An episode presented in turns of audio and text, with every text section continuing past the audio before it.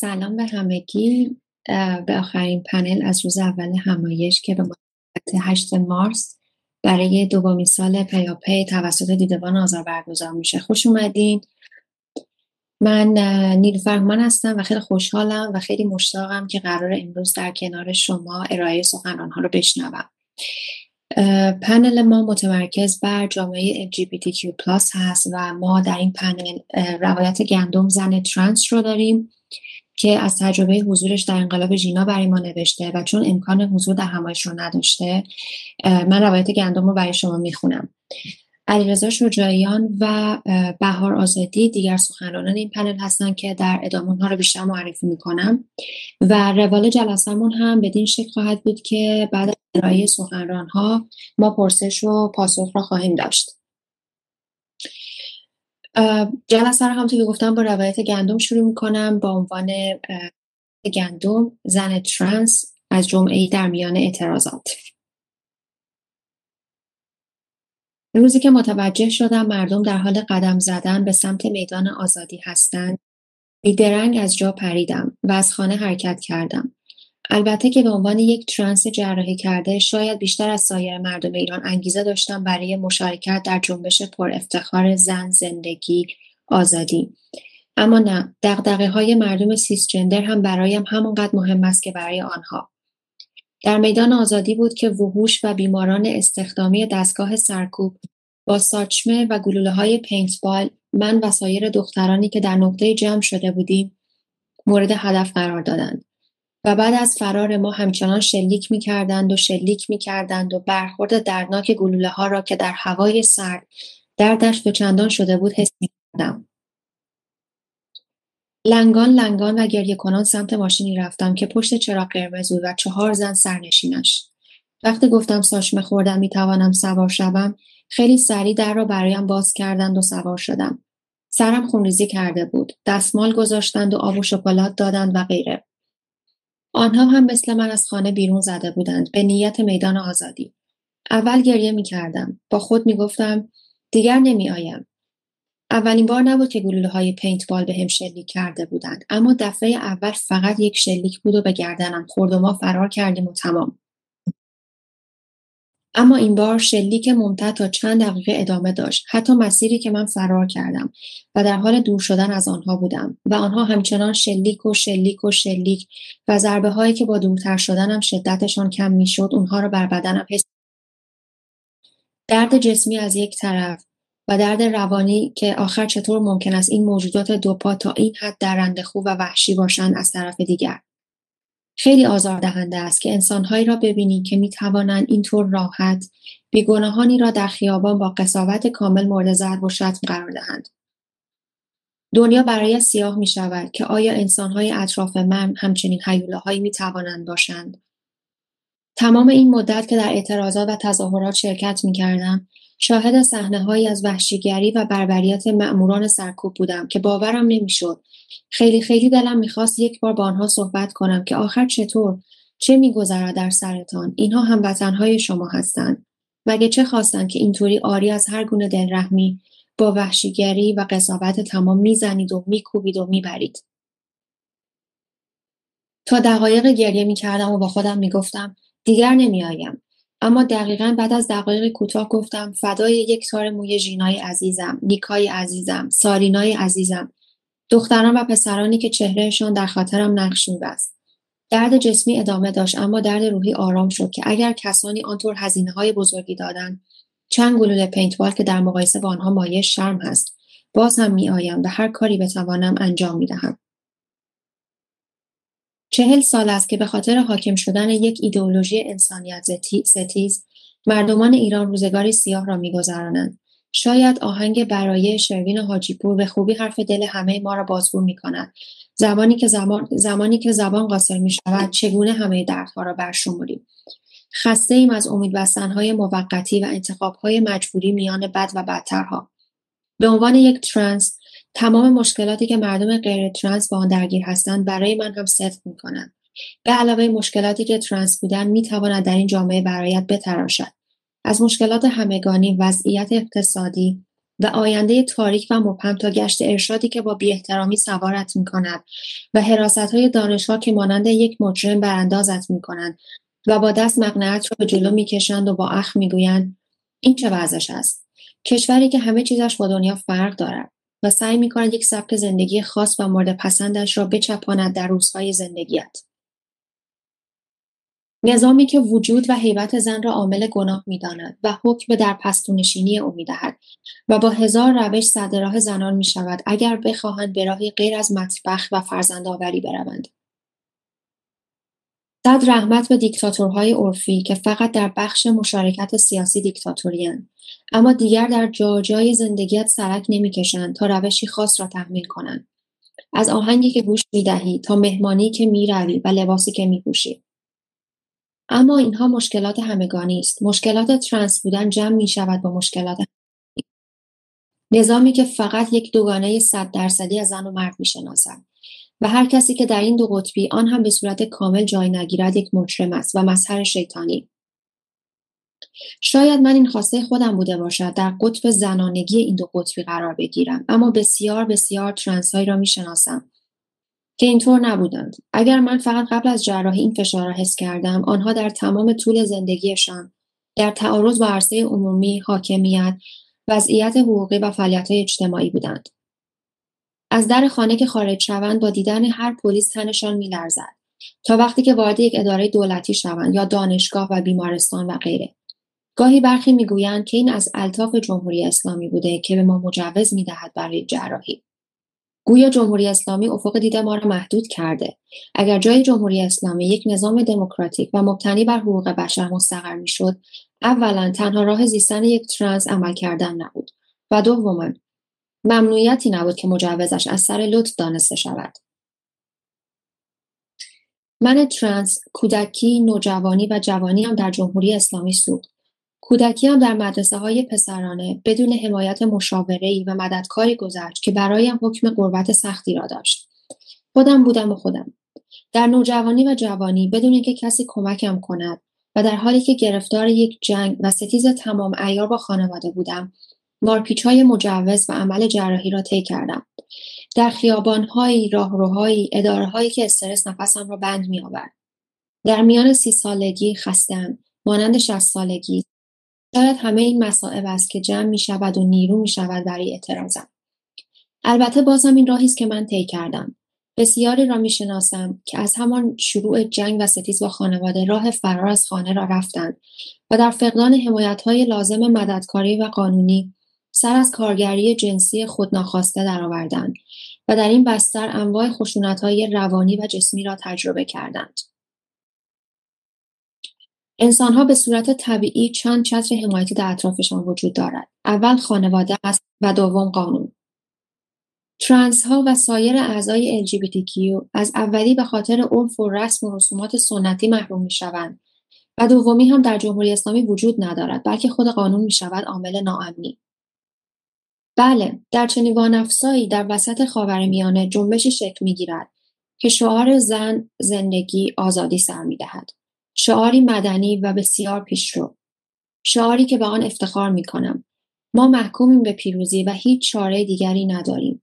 هر مقدار زمانی که طول بکشد آرام نخواهیم نشست و راه های گوناگون اعتراض را پیدا خواهیم کرد. زن، زندگی، آزادی خیلی از گندم ممنون و متشکرم که روایتش رو از حضور در اعتراضات برای ما فرستاد. زنان ترنس نه تنها در برابر مرد سالاری مبارزه می‌کنن بلکه همزمان در جبهه های متعدد دیگه هم مشغول مبارزه هستند و این حق طلبی برای اونها به نوعی یک جنگ تمام ایار هر روز است. به همین دلیل خیلی خوشحالم که گندم این فرصت رو برای ما فراهم کرد.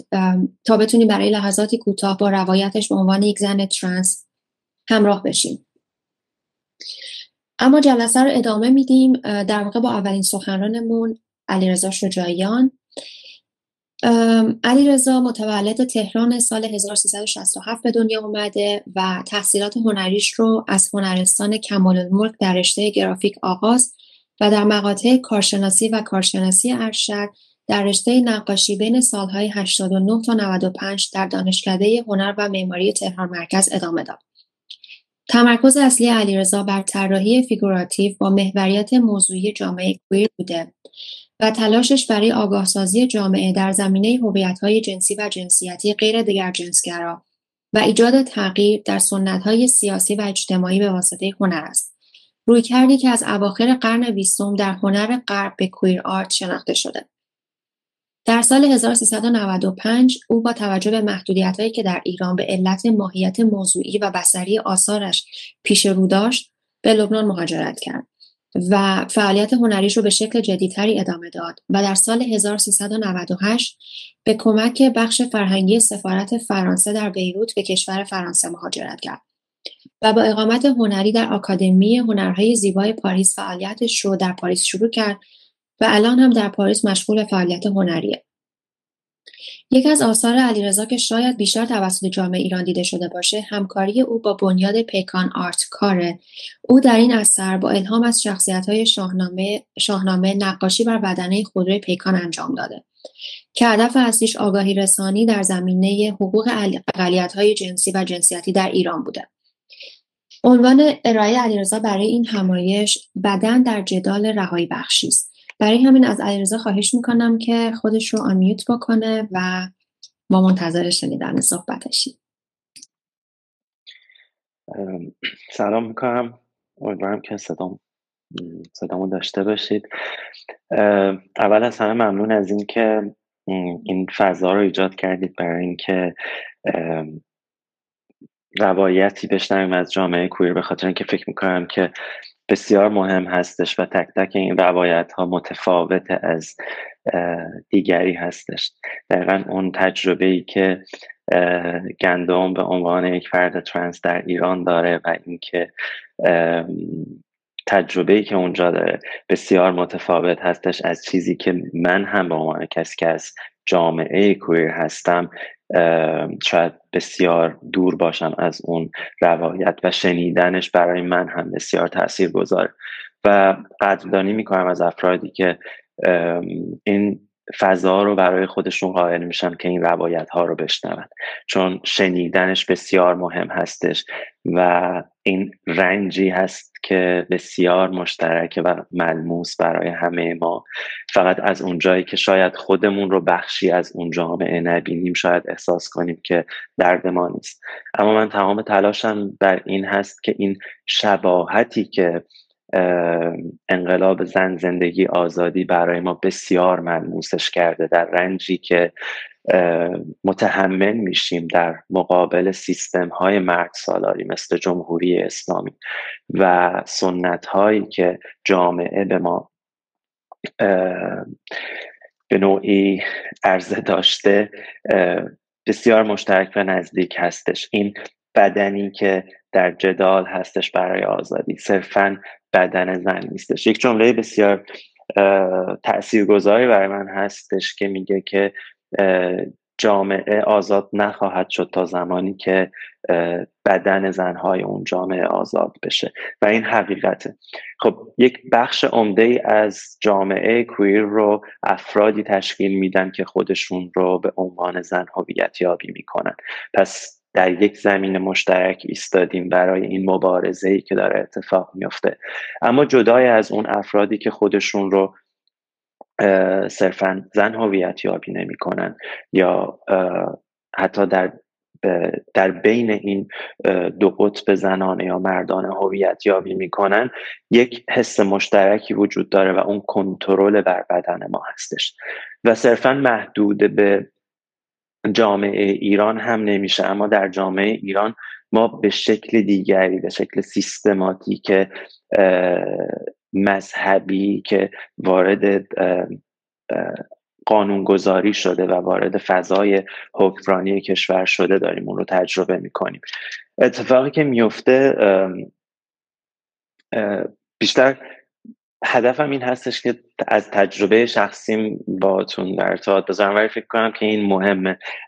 عوض می‌خوام. هدف درس دادن نیستش. صرفا چیزی رو که برای خودم جالب بوده رو دوست دارم به اشتراک بذارم. یک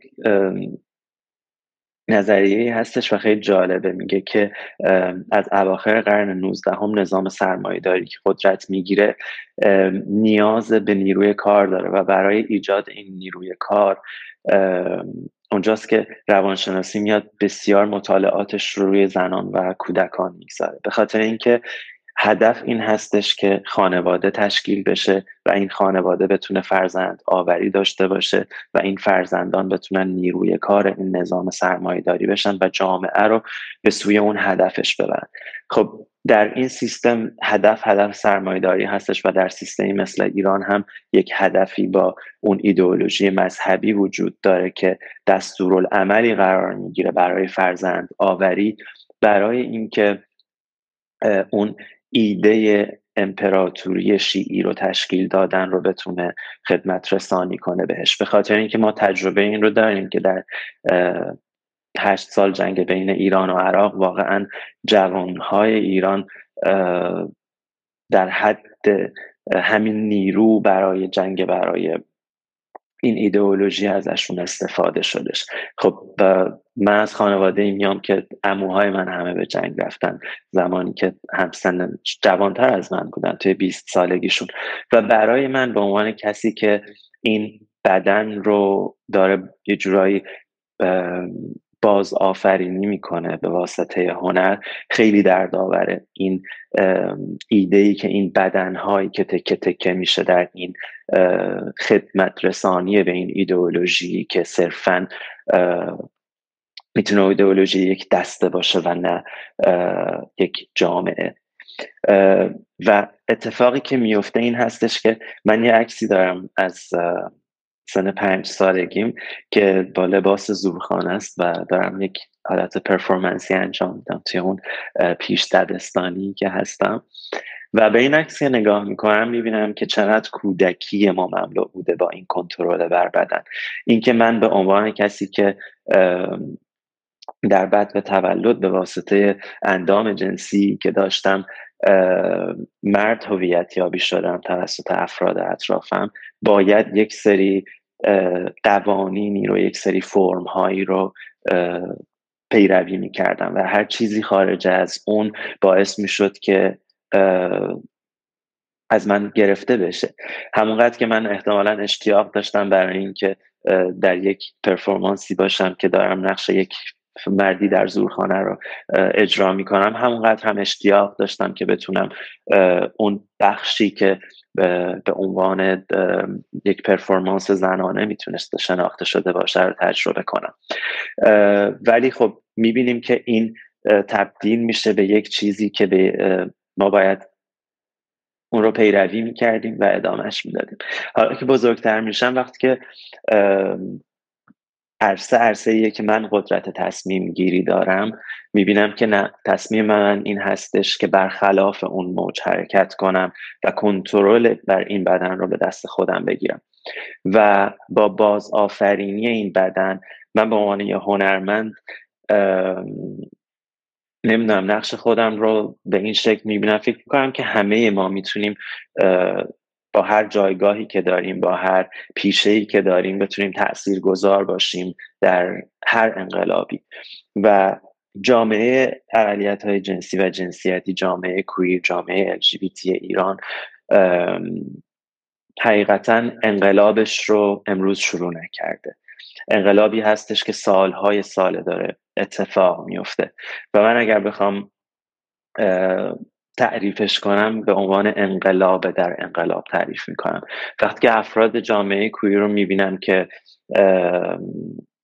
پرچم رنگین کمانشون رو به دست می‌گیرن و در تجمعات حضور می‌کنن پیدا می‌کنن چه در داخل ایران چه در خارج از ایران من فکر می‌کنم که بسیار اهمیت داره که این رو در حقیقت بپذیریم که جامعه ای که سالها سرکوب شده چه به واسطه حکومت و چه به واسطه سهلنگاری جامعه فضایی پیدا کرده در انقلاب زن زندگی آزادی برای بروزش. ما انقلاب هایی رو که اتفاق نیفتاده در کشورهای غربی در بین دهه 60 تا 80 انقلاب جنسی اتفاق افتاده انقلاب گی لیبریشن اتفاق افتاده. خب اینها در جامعه ما به واسطه شرایطی که وجود داره انقلاب به وجود اومده جنگ به وجود اومده اینها اتفاق نیفتاده و انگار که الان فرصتی شده برای اینکه جامعه LGBT هم حضور پیدا کنه در بین اکثریت جامعه و دادخواهی بکنه. به خاطر اینکه ما یک رنج مشترک داریم. همه ما سرکوب شدیم. ولی جامعه LGBT صرفا به واسطه حکومت سرکوب نشده.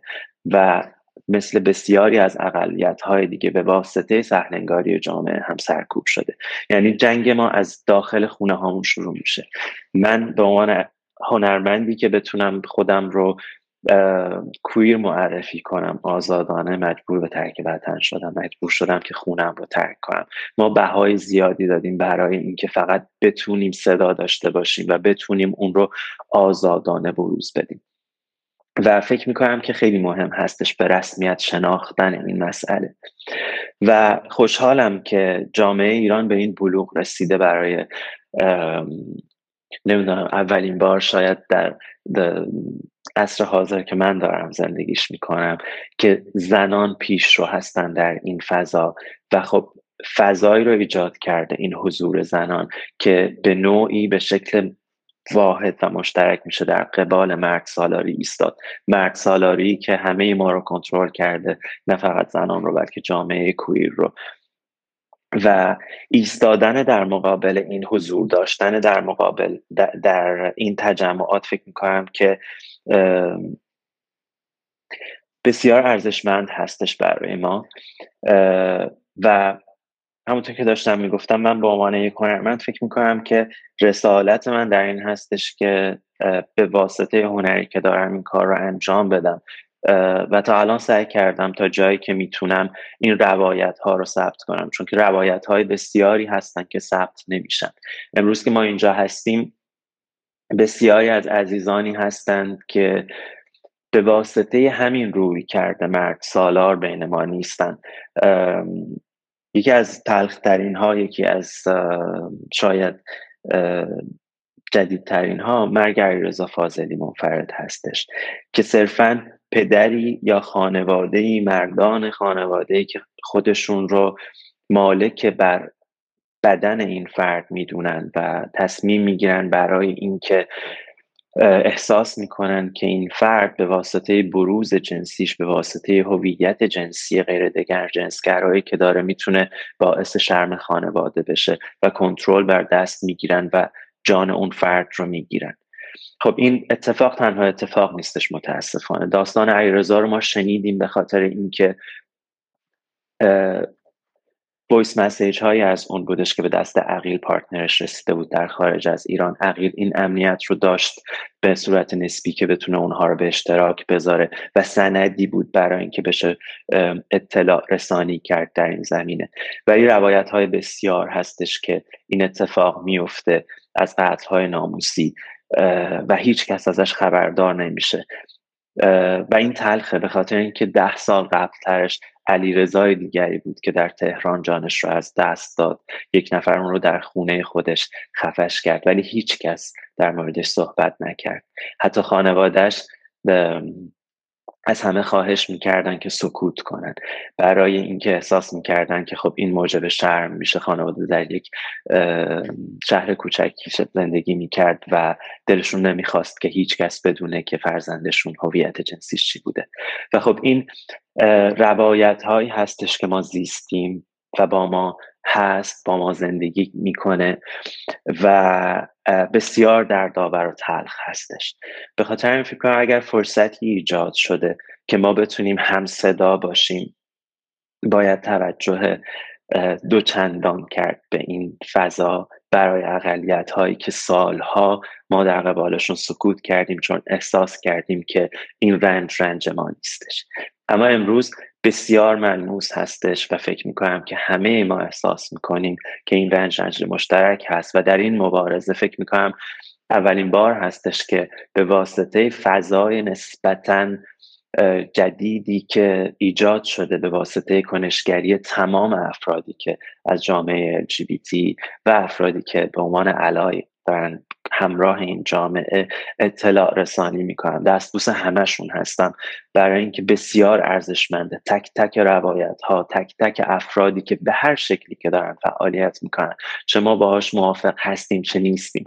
به هر شکلی که دارن این امکان دیده شدن رو به جامعه کویر میدن یک فضایی ایجاد کرده که ما امروز جرأت می‌کنیم که پرچم رنگین کمانمون رو به دست بگیریم. و بین جامعه حضور داشته باشیم کما اینکه قبل هم حضور داشتیم. اما هیچگاه جرأت بروز رو به خودمون ندادیم. و فکر می‌کنم که توی این فضا ارزشمند هستش که ببینیم حضور جامعه LGBT رو که در این انقلاب شونه به شونه بقیه جوامع بقیه افراد جامعه و بقیه اقلیت ها دارن مبارزه می‌کنن مثل روایت گندم. و این رو بدونیم که فردایی که ایران آزاد هستش ما باید قاعدتا فضایی رو قائل باشیم برای تمام اقلیت ها به خصوص جامعه LGBT که سالهای سال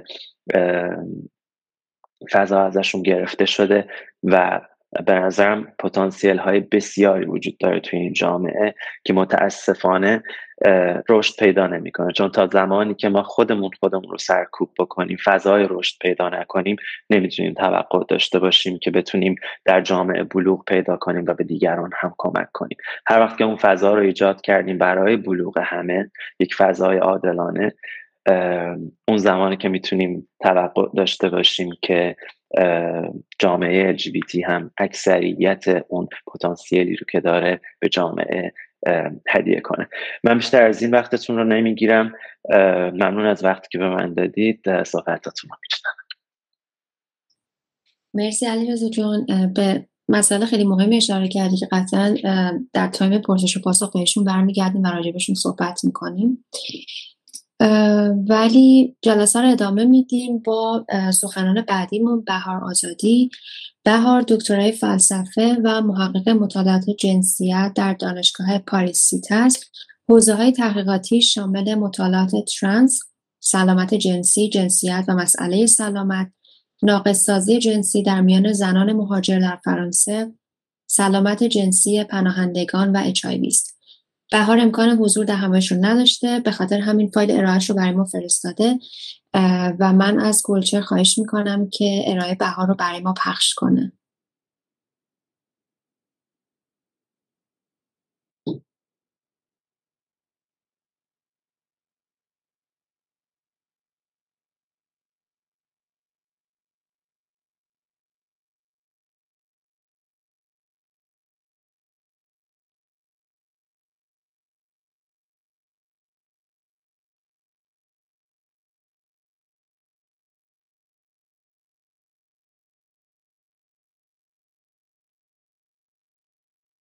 گلچهر اگه play کردی ما صدا رو نمیشنویم.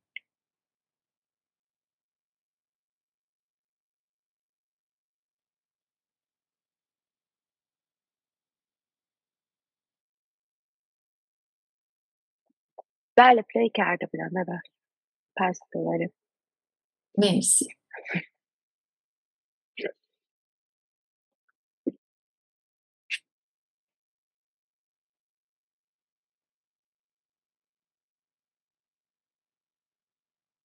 تا ارائه بهار آماده پخش بشه. اگر که سوالی دارین دوستان می‌تونن توی اون بخش پرسش و پاسخ سوالها رو بذارن که ما بعد از اتمام سخنرانی ها سوالها رو بپرسیم. ببخشید. من دوباره امتحان می‌کنم. باش الان نمیشنوین؟ نه.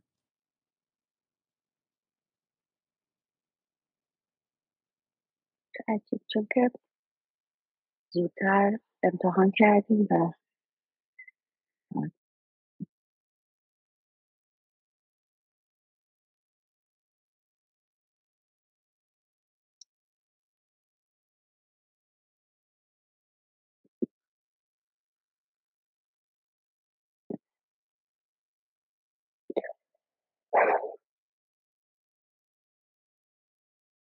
م.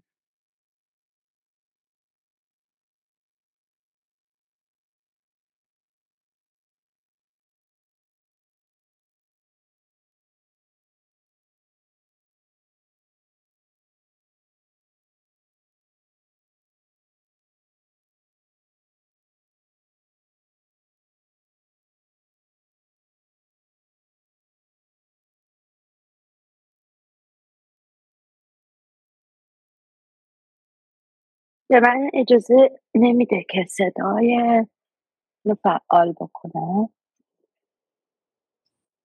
می‌خوای تو می‌خوای تو PowerPoint رو بذار بعد من با یه دستگاه دیگه صدا رو play کنم. شاید اینطوری بشه. نه همونجوری که با هم امتحان کردیم زودتر گفتی کار می‌کرد درست آره. آره آره.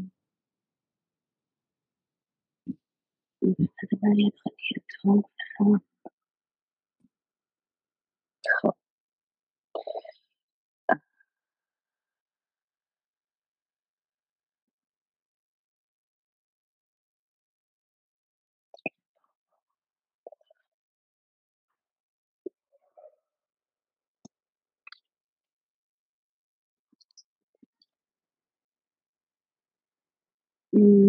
شاید چون داری ریکورد می‌کنین اجازه رو نمیده. نمی‌دونم. یه بار الان یک امتحان دیگه می‌کنم. اگه نشد همین چیزی که تو پیشنهادی که دادی رو انجام یعنی که یه لحظه بذارید اگر یه لحظه در این امتحان بکنیم. دادی. و این خیلی جالبه که این حمله ها از سمت کسانی میومد که اتفاقا در اپوزیسیون هستن حکومتی نیستن.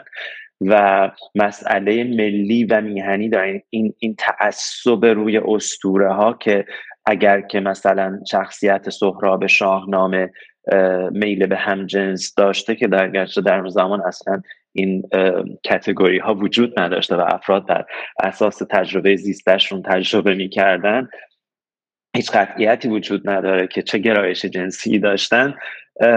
این وقتی که بهشون این حس دست میده که توهین شده به استورشون این خیلی جالبه که نشون میده که چطور این همجنسگرا و ستیزیه نهادینه شده توی ذهنشون. گرچه سالهاست در دیاسپورا دارن زندگی می‌کنن خارج از کشور توی یک فضای آزاد و میگن که ما همجنسگرا ستیز نیستیم ما مشکلی نداریم ولی چرا استوره ما رو گی کردید شما؟ و بهشون به هر می‌خوره دقیقا مسئله اینجاست. خیلی خوبه که ما دیده بشیم. ما بدونیم که همونطور که می‌تونه به خود جامعه کویر هم بسیار قدرت بده که بدونه که افرادی هستن که برخلاف اون چیزی که جامعه می‌خواد القا کنه بهشون که شما آینده ای ندارید شما پیشرفت نمی کنید فضایی در جامعه ندارید و تمام زندگیتون محکوم به سرکوب هستید برخلاف اون می‌بینن که نه افرادی هستن که می‌تونن قهرمان باشن می‌تونن شایسته قهرمان شدن باشن و لزوما هم قرار نیست که همه قهرمان باشن. فکر کنم که همه جا دارن توی این فضا. و در رابطه با مسئله نیکا هم من حقیقتا خیلی ادامه ندادم این مسئله رو چون که با اتفاقا مسیج دادن خالشون به من. خب ببینید خانواده توی شرایطی هستش که فکر می‌کنم رنج بسیار شدید رو متحمل شده و چیزی که خود ایشون گفت گفتش که فکر می‌کنم توقع زیادیه از ما که بخوایم الان جور دیگری رفتار کنیم چون که ایشون خب اصرار بر این داشتن که بگن که نه چنین نبوده به خاطر اینکه خب احساس می‌کردن که خیلی نیکا بهشون نزدیک بوده و اگر این چنین بوده حتما باهاشون مطرح می‌کرده. ولی مسئله اینه که خب تجربه شخصی من افرادی بودن که بسیار نزدیک بودن بهشون و هیچ وقت هویت جنسیم رو باشون به اشتراک نگذاشتم. از سر ترس اینکه نمی‌دونستم که شاید آیا بعد از اینکه بدونن هم همچنان من رو همونقدر دوست خواهند داشت یا نه. به خاطر همین همونقدر که قطعیتی وجود نداره که نیکا دگر جنسگرا بوده باشه یا دو, دو جنسگرا بوده باشه یا هم جنسگرا قطعیتی وجود نداره واقعیت. مسئله اینه که فارغ از اینکه گرایش جنسی نیکا چه چیزی بوده اتفاق ارزشمندی هستش. اگر حتی چون روا بر از این حرفی که زده شد بر اساس روایتی بودش که فردی در مصاحبه ای در آلمان با روزنامه کرده بودن حرف زده شده و هدیه ای بودش که شادی امین وقتی که دریافت کرد خب این رو تقدیم کرد به نیکا شاکرمی. به نظر من کار ارزشمندی انجام شده. من هم اگر بودم همین کار رو می‌کردم. ما هم همون روایت رو خوندیم و اساس حرف بر فکر کنم اساس همون مصاحبه بوده. حالا اینکه تا چه حد این مصاحبه می‌تونه واقعیت داشته باشه یا نداشته باشه این رو دیگه فکر می‌کنم راستی آزماییش به عهده اونهایی که صلاحیتش دارن. ولی فارغ از این فکر می‌کنم که نیکا ارزشمند هستش و همونقدر که ما نیاز نداریم برای اینکه اصرار کنیم که بگیم که نیکا هم جنسگرا بوده یا نه همونقدر هم نیاز نداریم برای اینکه انکار کنیم که نه نیکا هم جنسگرا نبوده. مرسی بابت توضیحات کاملت. این سوال آخر در واقع از بچه های دیدبان آزار پرسیده شده که چرا به جز یک مورد افراد ترانس و non-binary جایی در بین ارائه کننده های همایش نداشتن؟ مسئله اینه که اول که خب این دعوتی که ما کردیم یک دعوت باز بوده یعنی ما برای چندین روز متوالی خواستیم از آدم ها که مطالبشون روایت هاشون صحبتاشون رو برای ما بفرستن. بنابراین هیچ محدودیتی از اون اول وجود نداشته و اون محدودیت رو اعمال نکردیم. از طرف دیگه برای بچه های دیدبان آزار خیلی مهم بود که ما حتما پنل یا پنل های داشته باشیم که بچه های کوی تخصصی بیان صحبت بکنن راجع به مسائلشون و نسبتشون با انقلاب ژینا.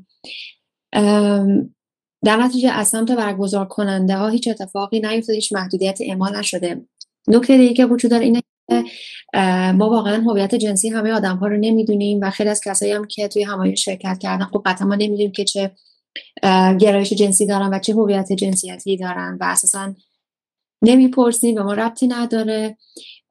و اینکه لزوما هم اینطوری است که افراد کویر فقط بیان راجع به مسائل جامعه خودشون حرف بزنن و خیلی ها حتی با دوربین های خاموش شرکت کردن توی همایش و شرکت خواهند کرد در این همایش. در نتیجه ما تا اونجایی که تونستیم سعی کردیم که همه شمول باشه همایشی که داریم برگزار می‌کنیم بدون اعمال هیچ نوع محدودیتی و احترام به آدم ها و در واقع اون پرایوسی که می‌خوان حفظ بشه در موردشون. یه سوال دیگه هم علی ازت پرسیدن. با توجه به اینکه سرکوب های کویر از بقیه سرکوب ها جدا نیست آیا ما می توانیم خوشحال بشیم که سمبل امپریالیستی پرچم رنگین کمانی جایی بالا بره؟ ما خوشحال بشیم. یعنی فکر کنم بد خوندم سوالو. اول بعد این سوال پرسید که چرا پرچم رنگین کمانی رو یک سمبل امپریالیستی می‌بینیم؟ ببینید خب سیستم امپریالیستی یک سیستمی هستش که متاسفانه تمام چیزها رو به نوعی میاد توی اون سیستم خودش قرار میده. ولی تا زمانی که ما روی کردمون این هستش که به اون به عنوان یک جنبش نگاه می‌کنیم خیلی متفاوته. این, این پرچم سمبل و نشانه جامعه اقلیت های جنسی و جنسیتی هستش و تا زمانی که می‌تونه پاسخگو باشه برای بروز این جامعه من فکر می‌کنم که ما نیاز داریم ازش استفاده کنیم.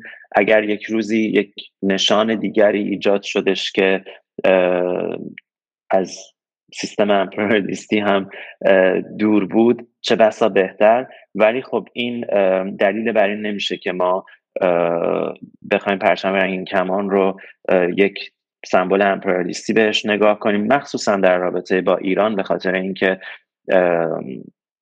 ماجرای ایران بسیار متفاوت از ماجرای غرب هستش. در غرب ممکنه خیلی از نمی‌دونم مارک ها یا یا مارک هایی که در طول سال هیچ کاری برای جامعه کویر نمی‌کنن شاید حتی ضدشون هم کار بکنن میان در یک ماه دوره ماه افتخار محصولاتشون رو به رنگین کمان تبدیل می‌کنن یا لوگوهاشون رو به رنگین کمان تغییر میدن. در ایران چیز متفاوتیه. در ایران پرچم رنگین کمان توی خیابون ها برافراشتن به نظر من یک سمبل بسیار قدرتمند و بسیار دور از امپریالیسم هستش. علی رزا این, این سوال خودمه. یه جایی از صحبتات گفتی که مبارزات جامعه LGBTQ یک مبارزه خیلی طولانی مبارزه امروز و دیروز و اینها نیست. می‌خواستم بدونم که توی این مسیر مبارزه تا این لحظه که ما الان توش قرار داریم چه تفاوتی رخ داده؟ به خصوص توی این تایمی که الان داریم توش زندگی می‌کنیم و این اتفاقات اخیر انقلاب ژینا. آیا تو تفاوتی توی این شکل مبارزه نوع مبارزه احساس می‌کنی؟ ببینید خب این خدمت داشتنش که خیلی مهمه به خاطر اینکه متاسفانه یک ایده اشتباهی وجود داره که خب این یک چیزی هستش که از غرب میاد. و ایران هیچ موقع درگیر این جنبشی که در غرب در دهه شست ایجاد شد نشده. ولی واقعیت اینه که تو ایران هم داشت شکل می‌گرفت. ولی خب به واسطه انقلابی که پیش اومدش خب خیلی ها مجبور شدن ترک وطن کنن و بعد حمله هایی که بهشون می‌شد مثلا اگر اشتباه نکنم یکی از سخنرانی های فریدون فرخزاد در آلمان هستش وقتی داره در مورد خواهرش فروغ صحبت می‌کنه. خیلی دردآوره برای من وقتی که می‌بینم که فریدون فرخزاد یک آدم پیشرو یک کسی که بسیار به نوعی آشکارا دو, دو جنسگرا بوده و شواهدی ازش وجود داشته و سالهای سال همه این رو سرپوش روش گذاشتن ازش حرف نزدن. وقتی داره از خواهرش حرف می‌زنه یک بخش میگه خب میگه این شعر رو برای زن که نگفته فروغ خودش زنه مریض نیست که.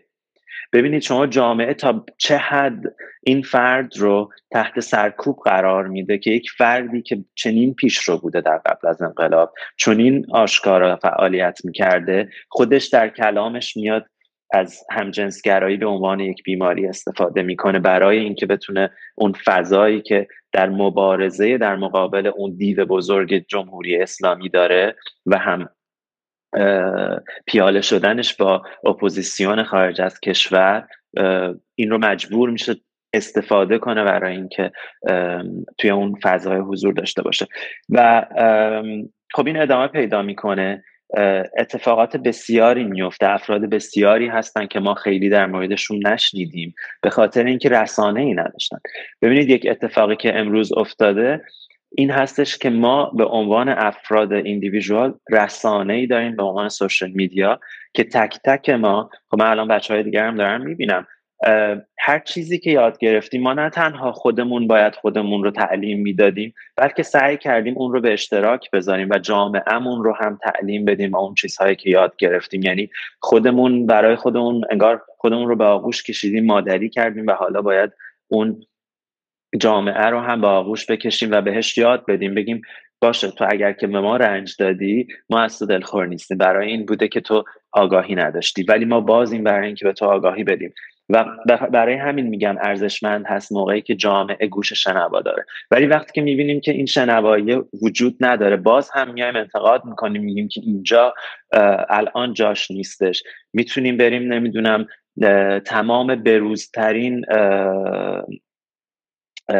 نمی‌دونم اسم cryptocurrency ها رو یاد بگیریم ولی یک نمی‌دونم اصطلاح های که ما در رابطه با جامعه LGBT استفاده نمی کنیم و باعث آزار افراد میشیم رو نمیریم یاد بگیریم. خب اینها سهل انگاری و کمکاری جامعه است. اون دیگه واقعا قابل پذیرش نیست. تفاوتی که امروز هستش جامعه queer خودش با فضایی که برای خودش روی رسانه خودش ایجاد کرده یک آگاهی نسبی به جامعه داده و همین این باعث شده که رسانه های بزرگتر هم این ترس از اینکه ما مخاطب از دست میدیم رو نه همشون تا حدی کنار بگذارن و فضا بدن که بسیار می‌تونه این مهم باشه. به خاطر اینکه تا زمانی که رسانه نداشته باشیم حتی برای جنبش زنان هم تا چند سال پیش این قدرتی که زنان ایران دارن برای بروز برای مقابل مرد سالاری ایستادن رو نداشتن. رسانه تاثیر بسیاری داره. وقتی که می‌بینن که همه با هم هستن می‌بینن که یک رنج مشترکی وجود داره و از هم یاد می‌گیرن که چطور میشه قدرتمند ایستاد.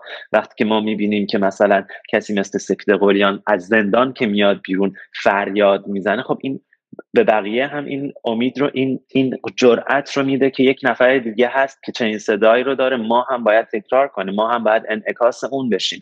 برای جامعه کویر هم همینه. و تفاوت عمده امروز این هستش که جامعه کویر برای خودش توی رسانه با ممارستی که داشته فضا باز کرده.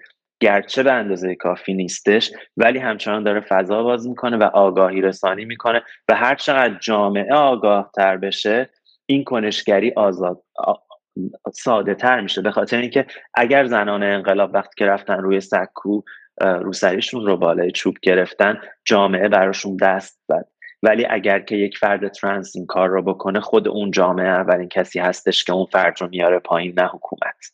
و این به نظر من این وجود حضور در رسانه و آگاهی رسانی باعث میشه که این بستر اجتماعی ایجاد بشه و بعد میشه ازش توقعی داشت مثل جنبش زنان که بتونه چنین گسترده و تاثیرگذار به صورت مستقل انقلاب خودش رو انجام بده.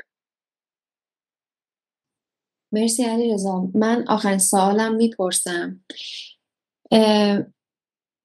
من شخصا با هنر تو و کار تو آشنایی دارم و در واقع بدن برهنه منتصب به مرد در واقع سوژه اصلی کارهای توه. و به نوعی تو از هنرت به عنوان یک ابزار استفاده می‌کنی در راه اون مبارزه که قدم گذاشتی و یا اون آگاهی بخشی که دنبالشی و اون حق طلبی که دنبالشی. می‌خوام که یکم راجع به در واقع نسبت هنرت و این سوژه هنریت صحبت بکنی به عنوان سوال آخر که چه کاری داری برای جامعه کویر دقیقا انجام میدی با این هنر؟ و با این سوژه‌ای که سوژه هنریه تو؟ چون خب ما توی ببخش وسط کلامه چون که ما توی کانتکست ایرانی توی فضا ایرانی نداریم تقریبا حداقل اونجایی که من می‌دونم. متاسفانه دقیقا یکی از کارهایی که من هم سعی کردم بکنم اینه که اون آجرهایی که جاش خالیه رو پر کنیم توی جامعه. البته تو غرب هم همینه. بدن برهنه منتصب به مردانه رو در هنر غرب هم اکثرا زمانی می‌بینیم تا قبل از قرن 19 هم پیکر مسیح در حال رنجه. پیکر قدیسینیه که در حال رنجه. غیر از اون بدن برهنه نمی‌بینیم. بعد از قرن 19 هم هستش که خب از صحنه های دوش های باشگاه ها یه ذره بدن برهنه منتصب به مردانه حضور پیدا می‌کنه. ولی باز هم دوباره در جنبه یک فرد ورزشکاره. هیچ موقع مثل اون بهره ای که از بدن منتصب به زنانه برده شده در هنر نمی‌بینیم. به خاطر اینکه مثلا وقتی که پیکره ونوس رو می‌بینیم صرفا اونجاست برای اینکه زیبایی خودش رو نشون بده. هیچ انگار که هیچ مسئولیت دیگه ای برای این بدن اونجا نیست جز زیبا بودن. خب برخورد من با بدن منتصب به مردانه همین بوده. به خاطر اینکه چیزی بوده که خب برای من جذاب بوده. اینکه برای جامعه کویر چیکار می‌کنه نمی‌دونم. من بیشتر از اینکه بخوام امیدوارم بتونه برای جامعه بزرگتر کاری بکنه من بیشتر فکر می‌کنم که اون چرا که قادر به بیانش به واسطه کلمات نبودم در فضایی که جامعه برای من ایجاد نکرده بود من به واسطه هنر راهی پیدا کردم برای حرف زدن در موردش و سعی کردم این رنج هایی که جامعه ما می‌بره تا جایی که در حد توانم هستش توی این آثار ثبت کنم. و بعد که به خارج از ایران اومدم فضای بازی که دیدم این آرامش یا این می‌تونم بگم اعتماد به نفسی که افراد نسبت به هویت جنسیشون و بدنشون داشتن رو دلم می‌خواست ثبت کنم و اون رو به دوستانم توی ایران نشون بدم. به خاطر اینکه برای من به عنوان کسی که تا سن 19 سالگی هر شب قبل از خواب دعا کرده بود که خدایا فردا من دگر جنسگرا از خواب بیدار بشم رنجی رو متحمل شدم که دلم می‌خواد که نسل بعد از من این رنج رو متحمل نشه. و فکر می‌کنم با فکر می‌کنم با امکان دیده شدن به این تنوع به این به این اعتماد به نفس برای اینکه من اعتماد به نفسم رو اینجور پیدا کردم با اینکه دیدم پذیرفته شدم دیدم افرادی هستند که مثل منن افرادی هستند که خودشون رو دوست دارن. و این بسیار ارزشمنده چون تا زمانی که خودمون با خودمون آشتی نکنیم نمی‌تونیم هیچ کار دیگه ای بکنیم. اون رشد خودمون رو محدود می‌کنیم. و امیدوارم که با نشون دادن این تکسر افراد در این جامعه با روایت های متکسر و متفاوتی که دارن بتونه این فضا رو ایجاد کنه که بچه هایی که توی ایران هستن ببینن که ارزشمند هستن ببینن که برخلاف اون چیزی که جامعه سعی می‌کنه بهشون بگه می‌تونن موفق باشن می‌تونن خودشون رو دوست داشته باشن. و تا زمانی که این سرکوب متوقف نشه نمی‌تونن رشد کنن. و فکر کنم هدف اصلیم بیشتر از هر چیز این بوده. اینکه نشون بدم که ما متکثریم ما حضور داریم. ما از جامعه میایم که انکار شدیم. از چه از مقامات حکومتی وقتی که خارج از ایران میگن که ما در ایران هم جنسگرا نداریم اینها برای غرب هستش ما انکار شدیم. به خاطر همین انگار که یک مسئولیت دوچندانی روی دوش ما هستش که این اتیکت رو روی پیشونیمون بچسبونیم که ما حضور داریم. به خاطر اینکه حضور داشتن ما فکر می‌کنم که خودش یک عکت سیاسی هستش و بسیار مهم هست. و خب این پرداختن به بدن منتصب به مردانه یه مقدار محدود بوده فکر می‌کنم. شاید جامعه کویر خودش رو تمام اعضای جامعه کویر خودش رو توی آثار من پیدا نکنه. به خاطر همینم هستش که تردید دارم از اینکه بگم دارم کاری می‌کنم برای کل جامعه. ولی امروز که دقدقم خب وسیعتر هستش امکان بیشتری دارم من هم دارم یاد می‌گیرم. اینجا فضای این ایجاد میشه که افراد متفاوتی با هویت های متفاوت با گرایش متفاوت که هیچ موقع فضا پیدا نکردن که صحبت کنن یا ما نشنیدیمشون رو میشنون و دقدقه های اونها هم داره وارد کارم میشه. به خاطر همین امیدوارم که بتونم تا جایی که می‌تونم این تنوعی که وجود داره توی جامعه رو به کارم اضافه کنم و صرفا یک ریپرزنتیشن برای این بدن منتصب به مردانه نباشه. و اون روز فکر می‌کنم که با خیال راحت تری بتونم بگم که کاری کردم برای جامعه کویر. ممنونم ازت. ممنون از شما. یه سوال خیلی مهم اومده و دلم نمیاد که نپرسم حتما و اونم اینه که آیا فعالیت هنری در سیستم های نئولیبرال و استفاده از هویت کویر به عنوان کالایی در جامعه سرمایهداری قدمی در مسیر رهایی جامعه کویر برخواهد داشت یا این مسیر همان سوء استفاده از سیاست هویتی و تبدیل اون به یک کالاست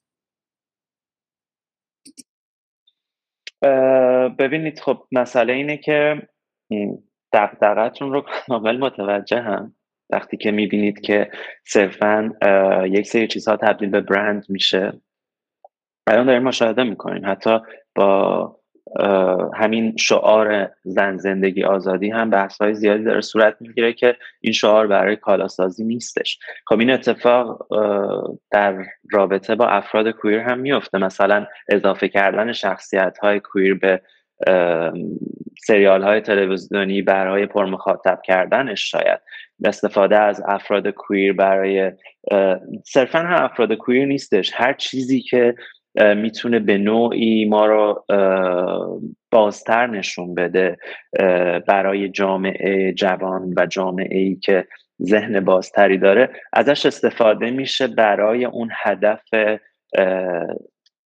پولسازی که داره اتفاق میفته.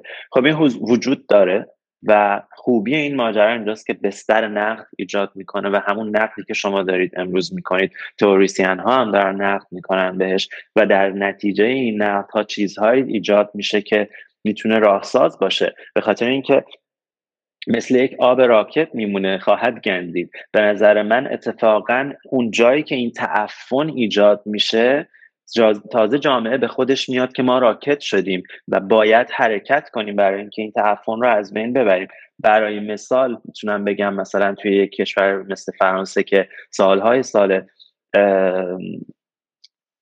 روز ماه افتخار وجود داره روز افتخار وجود داره در کنارش الان چند سال هستش که روز افتخار جداگانه ای برای کسانی که خودشون رو توی اون سیستمی که بسیار سفید پوست هستش بسیار قدرت با مردان سیس جندر گی هستش و بسیار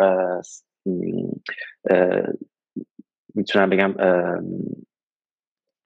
شما ازش کالاییش از این کلمه استفاده کردین کالایی شده خودشون رو جدا می‌کنن و یک جنبش های آلترناتیوی رو ایجاد می‌کنن که به نظر من خیلی پیشرو و خیلی تاثیرگذار می‌تونه باشه. ولی مسئله اینه که ما داریم توی جامعه زندگی می‌کنیم و سیستم و سیستمی که وجود داره بسیار قدرت داره رسانه دستشه سرمایه داره و ما تنها کاری که می‌تونیم بکنیم فکر کنم به عنوان افراد به عنوان یک شخص اینه که این روی کرده مبارز خودمون رو نگه داریم و به مبارزمون ادامه بدیم و همسوی با آلترناتیو ها اگر که فکر می‌کنیم که می‌تونیم کاری بکنیم انجام بدیم. چون که می‌تونه تأثیر گذار باشه. قرار نیستش که چون الان اونها بسیار قدرت دارن ما خب کنار بشینیم. فکر کنم که این آلترناتیف ها وجود داره و بسیار هم مهم هستش. مرسی علیرضا جان. ممنونم واقعا برای اینکه امروز با ما بودی و یه جورایی این بار پاسخگویی رو به تنهایی امروز به دوش کشیدی. خیلی ممنونم از گندم بابت روایتی که بر ما فرستاد و همچنین از بهار ممنونم که ارائهش رو به روز همایش رسوند. و اینکه خیلی خوشحالم که همه شما امروز اینجا با ما بودین و مشتاقانه گوش کردین این صحبت ها رو.